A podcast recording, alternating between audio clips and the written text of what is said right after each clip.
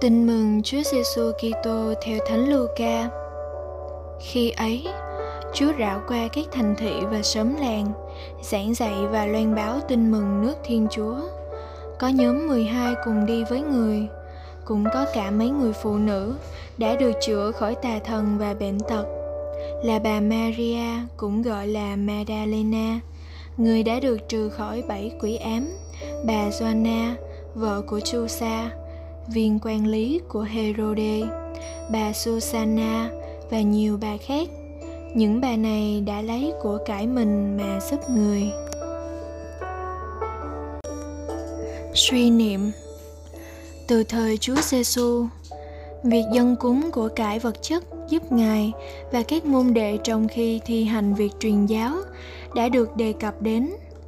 Ta nhận ra giá trị của lòng hảo tâm, việc quảng đại hiến tặng, đóng vai trò tích cực trong việc loan báo tin mừng cho mọi thời và mọi nơi. Tuy nhiên, phải hết sức khôn ngoan, cẩn trọng, kẻo tiền của làm cho những việc thánh thiêng mất đi ý nghĩa đích thực của nó.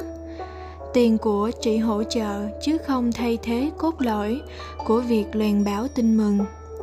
Chúa đã từng cảnh báo người giàu khó vào nước trời, khó hơn lạc chui vào lỗ kim đó sao?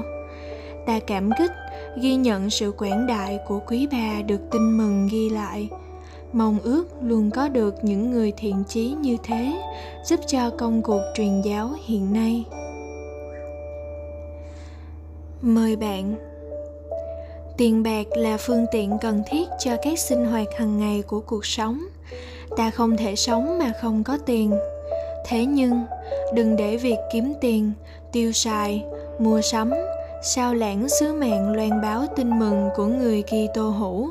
Trái lại, bạn hãy dùng tiền của đầu tư cho ngân hàng nước trời, mua lấy nước trời, chứ đừng bán nước trời để chạy theo tiền của. Sống lời Chúa. Tập sống điều răn thứ 5 của Hội Thánh, góp công, góp của xây dựng Hội Thánh tùy theo khả năng mình. Tiết kiệm một số tiền cố định hàng tháng cho việc đóng góp này. Cầu nguyện. Lạy Chúa Giêsu, các bà đạo đức ngày ấy đã cụ thể hóa tấm lòng yêu mến Chúa bằng việc đi theo, trợ giúp tài chánh cho Chúa và các môn đệ.